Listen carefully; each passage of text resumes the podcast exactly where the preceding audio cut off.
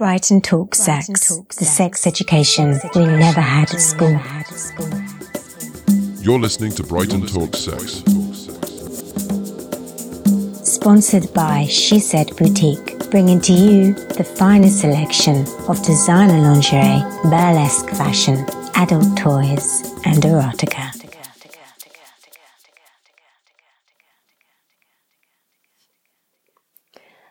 I've chosen to share with you today the what's and how's of tantric sex to simplify maybe how we approach this whole subject of tantric sex to make it more accessible and to demystify what tantric sex is and also to release some of the stigma about what we believe tantric sex to be. So, our own sex education in our culture really is a very, in my opinion, a poor sex education. It doesn't bring, I feel, any quality of connection or richness in our sex. We are not taught about intimacy. We are not taught about touch. We are not taught about relationship and we are not taught about communication. We are purely in our sex education taught about penetration to ejaculation and put this here and that there and Bob's your uncle, you've got an STD or a baby.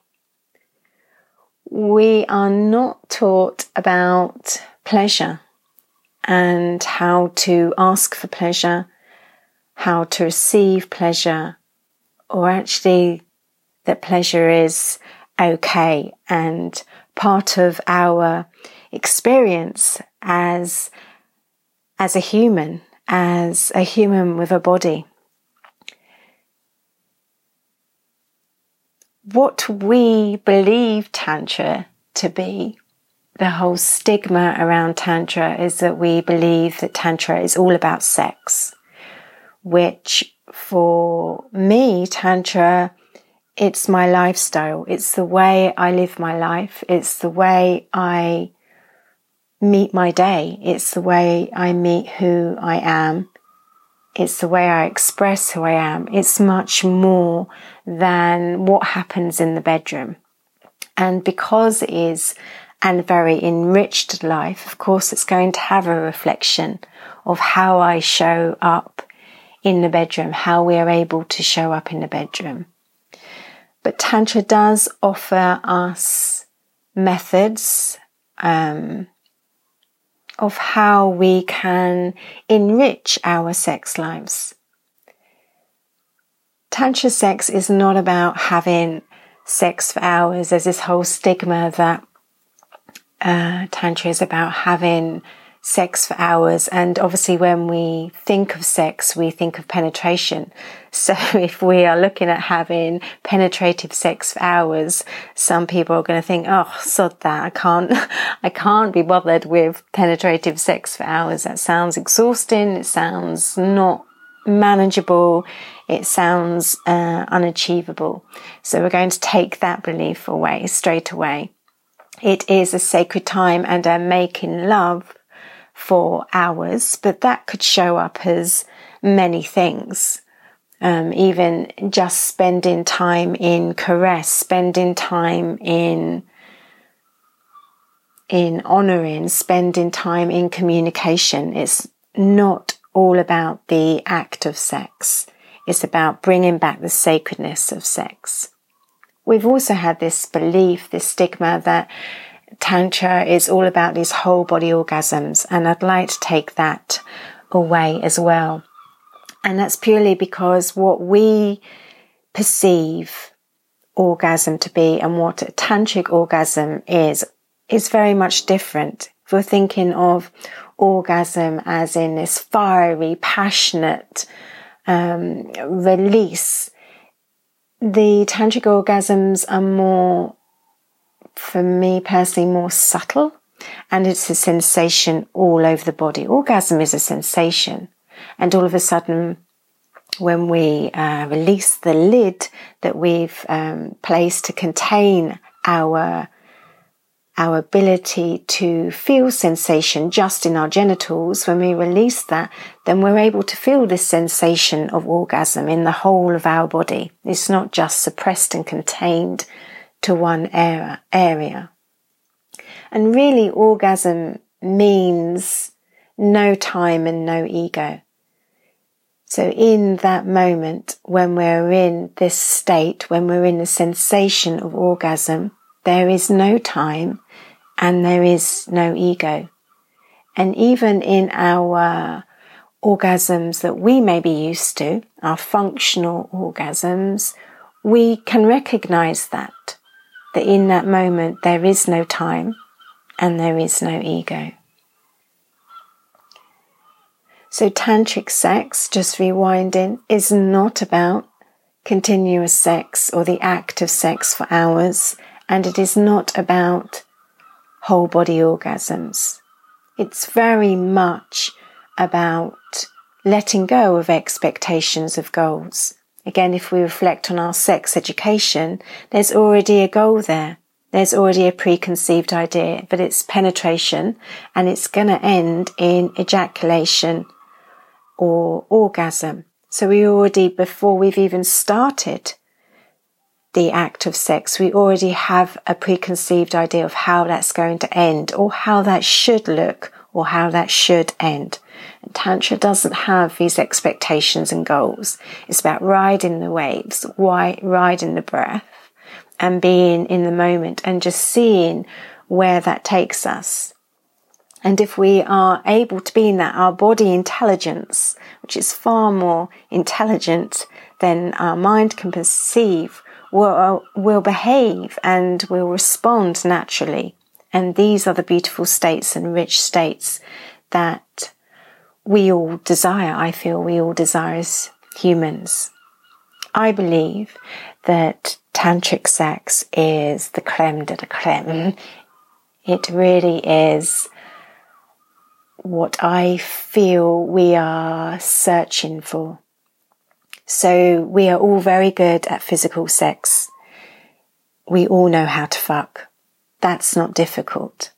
We are getting better at emotional sex, but there's something much more subtle that is what tantric sex allows space for. And that is sensation and the energy of sex. That is the creme de la creme. That is, there is something that is existing behind the act, behind the touch, behind the intention. And tantric sex also brings back the sacredness of sex.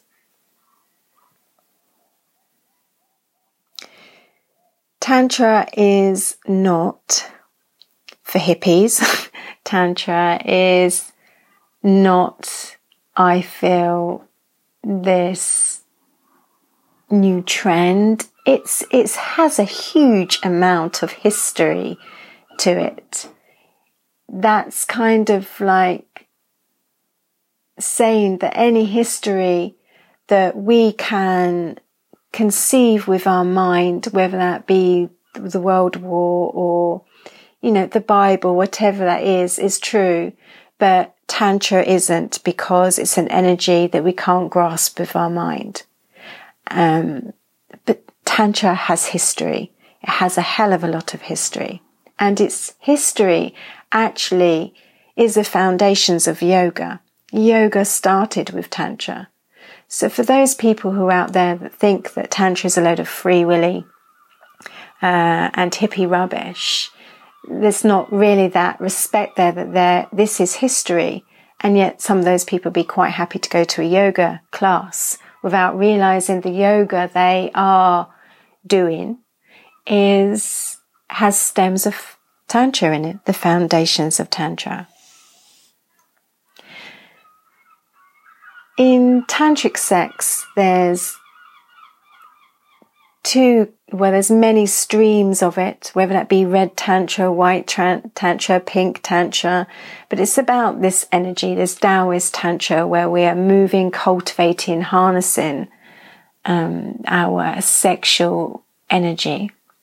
And then there's obviously the Sanskrit tantra, the Vijnana Bhava tantra. But these tantras are all talking about how men and women come together energetically and how when there is that union, how the different polarities of the man and the woman support and nourish and feed each other. We have this criticism that uh, men love with their cock, and they truly are loving with their cock. We're taking that as a criticism and a judgment, but the lingam, the man's lingam is his positive polarity, is the positive pole.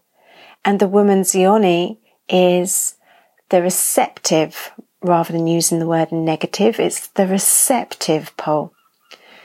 So when we receive in a lingam into our yoni, it's about having some awareness, some consciousness of of that, you know, if their man has love and worship and is aware of the energy of his lingam, is very much aware of what um, he is, he is giving, sharing with the woman through the receptivity of her yoni. And then this energy comes up to the woman's heart, which is her positive pole. And then that connects and gives energy to the man's heart, which is his, his receptive pole. So if you can imagine, then, then there's this wonderful loop of the lingam being the positive, being received by the woman's receptive, energy rising up into her positive and being shared with the man's receptive. So it's this wonderful circle of energy. And this is what the foundations of tantric sex is, no matter what background that's coming from.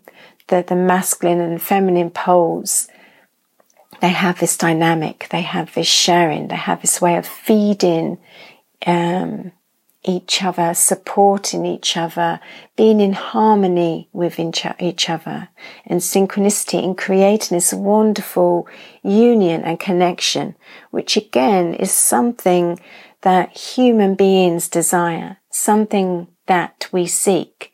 And this is very much missing in our functional sex. There's not this conscious knowing that this is how we fit together. This is how we fit together. And that is in uh, same sex relationships again, because obviously one person is going to be more, more masculine or more feminine dominant. It's the, the sacredness, the consciousness of sex in our sex education has gone missing. And therefore, because something is missing, I feel that as a society, we're always hungry for sex because we're always looking for the thing that we have forgotten, that we've lost, that we somewhere in our knowing know is missing. So if I could offer you some keys to take away and to simplify tantric sex, it's really important that tantric sex, I feel, is not a technique. You know, we read all these magazines, these newspapers, blah, blah, blah, blah. And, and again, it's still touch this there, touch that there, and you'll have this amazing orgasm. Touch that, do this, suck that, and you'll give your man an amazing time. We're still very being given these techniques which are so about thinking about what we're doing and not feeling into what we are sharing, what we are doing, how we are being with our lovers, with our partners. So Tantra offers methods and then you find that through playing, which is important, it's kept light through playing and experience these methods, we become the method. It's almost like Many of us can, we can walk down the street because we know now we've learned how to walk. So we are not doing the walking, we are being the walking, we are the walking. And this is what Tantra allows it so that we are it. We are tantric sex, we are sex, rather than we are doing sex. So my suggestions would be firstly, slow down. And if you think that that is slow, slow down a little more and a little more. We live in a very fast paced society. So our idea of slow and what slow is may be very different, very different. But if you think how fast paced we are in general, we take that into the bedroom and everything is at top speed. Our touch to get to, to achieve, to succeed, to give, to get. All these agendas that fasten up our sharing. So slow down. How do we slow down? We breathe. So before even approaching our lovers, just noticing our breath. And if we can slow that down to our natural breath. So I'm not saying about changing our breath here into some yogic breath, but being in our natural breath, how that comes into our body, fills up our belly, and how that leaves our body. And if we can slow down and be with our own breath, then this is the speed we want to approach another. And because we're in our breath, we're in our organic, natural rhythm. The breath is important because it also brings us into our body. And I said right at the beginning of this sharing that our sex, our orgasm is a sensation of the body. It's not a thought of the mind. And yet so many of us are approaching this from a head space rather than a body space. So bringing that breath in allows us to be in our body. So, so far we have slow down and we have breath. The next one would be your senses, your sensuality. As I said, sex is a sensation. So we really want to start to ignite the sensations. We want to be aware of our touch, the smells, the tastes, what we can hear when we're with our lovers. And in life, if we start to approach life through our senses, then it becomes much richer if we are living life from our body rather than life from our head. And if we are having sex and orgasm and pleasure in our body rather than it just being a thought that we could possibly have one day in our head.